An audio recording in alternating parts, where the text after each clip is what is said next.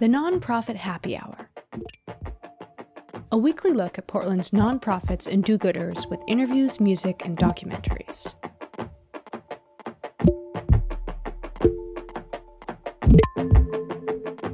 You're listening to the Nonprofit Happy Hour on X Ray FM. Brought to you by the Media Institute for Social Change, a public interest media lab that works to inspire, empower, and engage emerging media producers. Learn more online at MediaMakingChange.org or in person at Citizen, our nonprofit coffee shop and program space at 3636A North Mississippi Avenue. I'm Molly Jean Bennett. November is National Adoption Month. This week we have a conversation with Melissa Smith Hohenstein and Denise Kowalczyk of Kinship House. The Nonprofit Happy Hour on X Ray FM. I'm Phil Bussey. I am joined in the studio today two women from Kinship House. Denise Kowalczyk is the Director of Development Communication, and Melissa Smith Hohenstein is the Clinical Director. Yes. Welcome. Thank you. Thank you. Let's start by talking numbers. Uh, well, Kinship House serves kids. How many kids are you serving? Well, we work with about an average of 500 children per year. Um, in the Tri County area, there's roughly about 3,000 foster children, and statewide, it's about 11,000. And we work with about 500 of those children on average each year. So you you jumped right into it. So we're talking. These are foster children. We're talking about. Right. But it's Kinship House is not a placement house Correct. per se. Right. Melissa, do you want to talk a bit about what Kinship House? What is what service is it? What function is it serving? Well, we are a nonprofit mental health agency. So we provide mental health services, the full array, um, from individual to family. Um, we also have two psychiatrists who work for us, and so there's psychiatric services available as well for our kids. But we children do not live at Kinship House, and oftentimes they will come and ask, "Do we live here? Do you live here?" Um, but we are in a house because we felt that that would be uh, a more homey environment for kids to do their therapy in rather than in a sort of institutionalized mental health office. And and you guys are on the program, so I don't want to correct you, but it's actually two houses. Yes. Well, actually, we are okay. Our main site is two houses. We also have a house, a small house over off of 181st First in Wasco that we also see children at. So that's another site that we serve. That's in a house. I, can we uh, let's describe these houses a little bit more, if you could. So uh, let's talk about the the first, uh, the the original site. Um, are these Victorian houses? What what what would I see if I was walking up off the curb? Well, our original house is like old Portland. So old Portland style house that you see many, many of them over in North Northeast Portland style. And you often see a little house right next to those houses. So I don't know if the same construction people were involved in Portland in the early 1920s and they built these two like houses right next to each other that were a very similar throughout the Northeast Portland area. They're so anticipating Airbnb by 100 I years. guess so. I guess so. Yes. And and so it's it's a uh, it's a warm environment. It feels Mm-hmm. like you walk in, it feels like a home. Denise has her hand up. You can speak. I know, I know. I'm, used, I'm very- used to queuing, um, so I don't want to talk over anyone. But um, yes, we do have the two houses, and as um, Melissa mentioned, um, very intentional when someone walks through the front door. When a child walks through the front door, it is this warm. You're like someone's house. There's a living room with these comfy, cozy couches. Um, nice colors. You go in the kitchen. They can grab a cheese stick. They can grab a juice box. Um, and the key is it's not a scary place. And I want to point out you can take a virtual tour, so, to speak, by visiting our website, kinshiphouse.org. And there's a video right on that front page that um, talks about what we do and also gives you a peek into the facility, into the homes or our space. And we always give tours too. And so, kids and, and, and families are coming here, and, and where where are most of the kids in the process? There are they leaving one foster home and and uh, looking for us being set up with another? Are they with one and trying to adjust in? Where where in the process are these kids? Well, I'd say the majority of our kids are in their in a foster home. Um, some are in foster care, and the our therapist is working with their biological family on reunification, so return back to their birth family. Some of our kids have been in foster care for two plus years, and in those situations, those kids are less likely often to return to their biological parent, and they may be more on a road towards adoption. So then we're preparing them for that inevitability and then helping their adoptive families as they move into their homes. And and um, again, I'm just I'm hoping just to get some of the contours of who you're working with. So what what ages are we mm. talking about? Well, I think I think a vast majority of kids are somewhere between three and twelve, perhaps. But we also see children, youth that are older than that as well. So that twelve to eighteen year old space is also children that we see. So eleven thousand, you said in the state of Oregon, Roughly. foster children every year. year. I think that's the annual number. Um, you kinship house is working with 500 of these children why are they in this situation why do kids end up in foster care yeah. one of the misconceptions that was sort of highlighted by a casey Found, uh, foundation uh, report a few years ago is that people believe that children were in foster care because they of their behavior because they were naughty basically.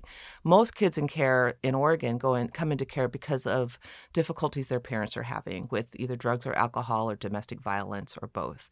So kids come into care because their parents are unable to keep them safe and they're unable to stay in their homes with them. So that's why most of our children end up in care.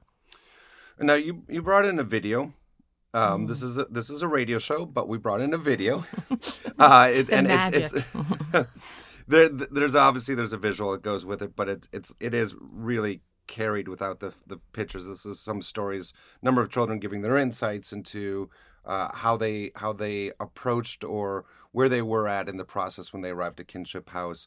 Um, Melissa Smith Hohenstein is the clinical director for Kinship House. Denise Kowalczyk is the development and communication director. Let's take a we're going to take a watch and our listeners can take a listen to this video boys have been coming to Kinship House before we met them, and Kinship House was actually in the process of matching them up with us. And Kinship House helped our family go through that as a unit and helped us all build trust with each other. I used to be like not open because I used to hide my feelings inside. I was shy at first, but now I'm I'm kind of open. There's some people that have hard lives because they probably don't want to like let their feelings out and they just keep it in the whole time. So like when you're at kinship, it's really comfortable. Kinship House has helped me by helping me move on, so I have to stick with the past. I wish that more kids out there could come here and see what it's like because this is a great place to be. I've been here for a while now and it's really helping me change. When you, you feel lost uh, and you don't know what to do, you can call or shoot an email and they're right on it with, with an answer and some advice on how to get through a sticky situation. If I had any wish for Kinship House, it would be for them to have all of the funds that they need and all of the staff that they need to help kids that are in foster care transitioning to adoption. It's just been a godsend for us to have the support of Kinship House. I wish that they were, would be able to get more resources to help spread their message and and raise awareness for Kinship House because they're just they're so vital to what we do as adoptive parents they win a lottery.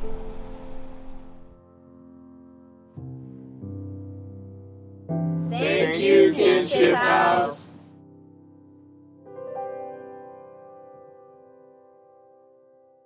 This is the Nonprofit Happy Hour on X Ray FM. That was a video. We were obviously just listening to the audio of uh, several children who have uh, been associated, worked with Kinship House. We are talking with two of the women who uh, help manage the operations there. I, I want to talk a little bit more about what what are you doing for these children? So they're they're coming in and and there's been well, I, I, each kid has its own set of uh, unique set of issues or thoughts or Mm-hmm. uh, hurdles to overcome. Mhm. What are you doing for them? Well, I, um, you know, when kids are in families where they're unable to get their basic emotional needs met, where they're experiencing traumas, they lose the capacity to trust adults and they suffer from anxiety, depression, they suffer from anger outbursts, and basically an inability to look towards an adult to help them if they need help. And that's the foundation of our uh, attachment is trust. That's what a baby learns from their interactions with their caregivers. And you just have to be good enough to be a good parent. And for these kids, they didn't receive good enough. So they enter into care oftentimes with many behavioral problems. They're not getting along with their peers. They're not getting along with their foster parents. They're not getting along with their siblings if they're placed together. Um, they're struggling in school. They're having behavioral problems at school. They're having learning problems at school. Um, so they need a place so that they could untangle what happened to them, a place to talk about what happened to them. And because they're little, uh, oftentimes they don't come in and say, I'd like to talk to you about the hard times I had. And, you know, I've been having a hard time with my foster parents, and I want to chat with you about that. So, since children don't do that, they play. So, our treatment modality of choice is going to be play therapy. And through play, children will talk to us through their play about their concerns, about their realities, and then we'll help try to untangle the traumas that happen to them. And if we're able to do that with their parent, for example, their biological parent, we're able to have their biological parent queued up to talk about, you know, I know scary things happened to you when you were with me, and I'm sorry for those scary things that happened. And now it's going to be different in this way, and try to do some healing around their relationship. If we're unable to have a birth parent participate with us, then we'll do that with a foster parent. And then sometimes we'll also be doing that with the adoptive parents. So uh, parents are stepping in to say, we're here to help keep you safe, and we're here, um, you can trust us, and we're going to keep you safe. And that's the foundation for behavior changes, is when kids get to a place where they feel safe. I, I think it has to especially be tough for, I mean, five, six, seven year old child who has had uh, a, a tough life so far. Mhm. Um, you know, I think those of us that are adults and you, you you hit a patch that's not great, you have a reference point to go back to. Right. Whereas for a child, Mhm. this is this is their full universe, Mhm. and they may not recognize that it's not a dark, scary place. Right. They don't know because this is all they have known. So this is how adults act. And sometimes some of our kids have said things to foster parents like, I like it here because we sit down and eat food together. You know, this is things that we just take for granted and are very basic in our minds. That kids had not had that experience in their other life. So yeah. And then on the, the, the flip side of the coin, so to speak, is is um, are you providing parenting classes? Are you Mm. working with the parents, or Mm. is that is that another organization that does that, and you come together? Right. We don't do hands on parenting classes, and there are organizations that do that sort of work. That's outside of what we're doing. But we do work with parents around, uh, especially trying to explain what trauma does to the developing brain to whatever parent we have in the room, and to help them adjust their expectations and their interven- interventions at home to meet the needs of kids who've been traumatized. So you can't do parenting as usual with these kids, they just don't respond the same way. And I, I want to shift gears a little bit, and and um, Denise, you may be uh, better to talk about this. I within Portland right now, obviously, real estate is a big topic of discussion, and you guys have two houses in a prime neighborhood, and, and now you've you've you've grabbed another one. Is is do you feel a pressure uh, on the organization in terms of uh, holding on to houses or keeping houses? I, does does the real estate market play in at all to to the, the business plan? Um, I don't think so at this point. I mean, to clarify, our facility on East County is a rental. We work with a the, the owner of that, so we don't own that property. But um, I think the bigger question is um, how we support more and more foster children who are coming into the system because it's getting worse than before it's going to get better. Um, as far as the real estate, I you know I don't think as an organization we have felt the pinch of that. We feel very fortunate that we have that location because it's easily accessible by families. The parking sucks. I will say that. okay. Um, and anyone who comes is like, as soon as they walk in, man, the parking sucks, which is a problem. Um, but um, other than that, they have public transportation in other ways. Um, a lot of children who come to us use medical transport, so that's you know a way they get there. But um, we want to make sure our, our service, our care stays intact to meet the mission and the needs of the children. Our homes are old. Okay, mm-hmm. I will bring that up. They were built in like what you say, 1912. Well, in the early 20s. Okay, 1920 1920s. something. Yeah. So you know, things are falling apart, my friends. So mm-hmm. that is something as an organization that we need to look to, so how to keep the roof on the house. Mm-hmm. But also, we are looking at um, how to get out there more. So another um, place we're out in the world is at Bridge Meadows. Mm-hmm. So, Bridge Med- Meadows is a multi generational, um, intentional community that um, supports uh, families who adopt foster children. They have elders there. And um, forgive me if this is not the right term, but there's some wraparound services at the location, so to speak. And we are one of those resources. So, we'll have a clinician um, at that site to provide the support to not only the children and the families in that community, but anyone in the community who might be a client of ours. So that's out in Beaverton at their new location. So now we're expanding our footprint. Um, so we are at that main location, but we're in East County, we're in West County, and who knows where else we're going to go.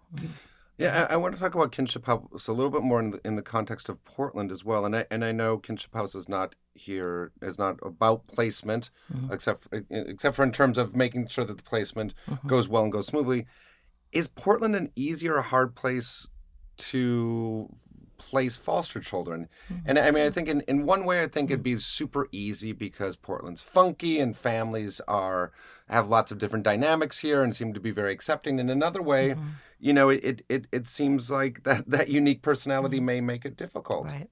I don't have statistics around those things, but my suspicion is that um, in very small rural communities, it's difficult. There just aren't enough people who are going to be available. So that's one of the things that the Portland metro area. Sometimes we're getting kids that actually began their life journey in Wasco or some other county and then end up in Portland because there's no place for them. Um, but I would say across the board, there are not enough foster homes. There are not enough people who are fostering the number of children that are in care. And I would tag on to that, you're absolutely right. The pool of foster families are shrinking. There's an organization, Embrace Oregon, yeah. one of many, who's trying to support foster families um, and to recruit more foster families mm-hmm. to it because um, it is becoming. Um, and it is a crisis mm. because there aren't enough homes for foster children, especially those children who need extra special or extra support. And I'm sure you know your listeners um, and yourself may have heard that kids were being you know, put in hotels. They were literally sleeping in DHS offices because mm there was nowhere to put mm-hmm. have these kids go. And that puts an extra strain on the system because the caseworkers are trying to mitigate and manage that. So all the other kids, you know, may not be getting the mm. support that they need. Right. Correct. Yeah.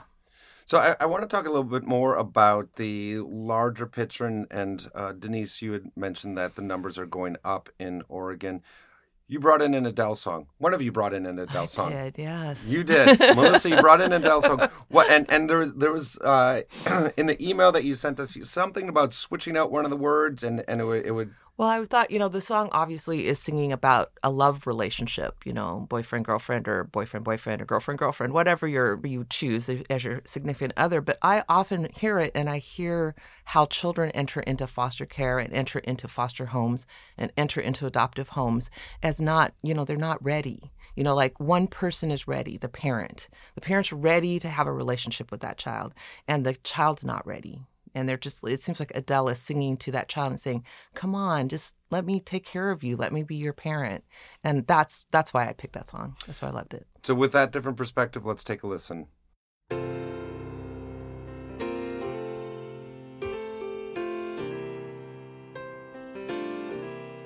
You've been on my mind.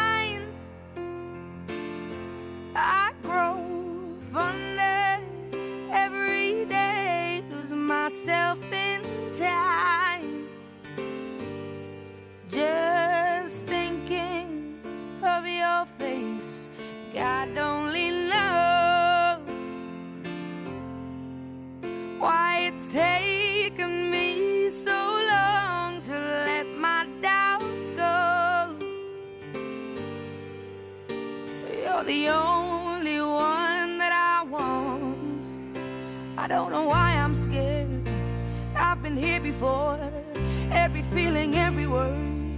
I've imagined it all.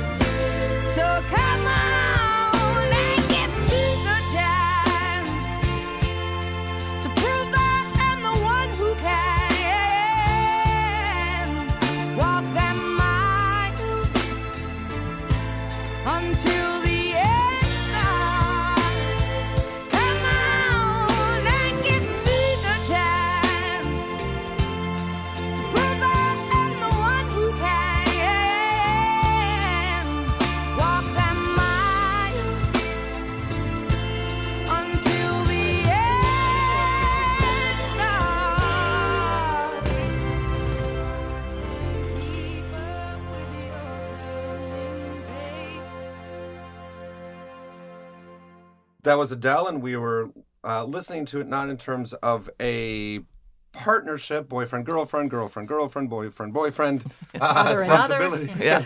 uh, but but in terms of a parent and potential foster child. Um, before we went to the music break, uh, Denise, you were talking that you, you you mentioned that numbers are going up in Oregon of foster children. Right. I don't have the reports or the statistics, but anecdotally, yes. I mean, why? Well, I think Melissa probably could speak to that more clearly. Well, I I think there are more kids in care because ch- families are struggling our economics, you know, maybe we're slightly better than we were in t- 2008, but I still think families are very much struggling economically. They're struggling with drug and alcohol abuse. They're, they're struggling in their homes. And that's why kids are, more kids, I think, are entering into care. I know the state, from my experience with them, is trying to keep kids in their homes and trying to put services around them to keep them there. But uh, nonetheless, they are entering into care more often and with higher levels of emotional problems than they were 20 years ago. Um, so what we call acuity, their acuity rates are much higher um, and harder for harder for foster families to manage. Is that a surprise? Because it seems as if services, especially like Kinship House, are becoming more sophisticated mm. in in what they they offer. It would seem like those problems would be being tapped down a bit.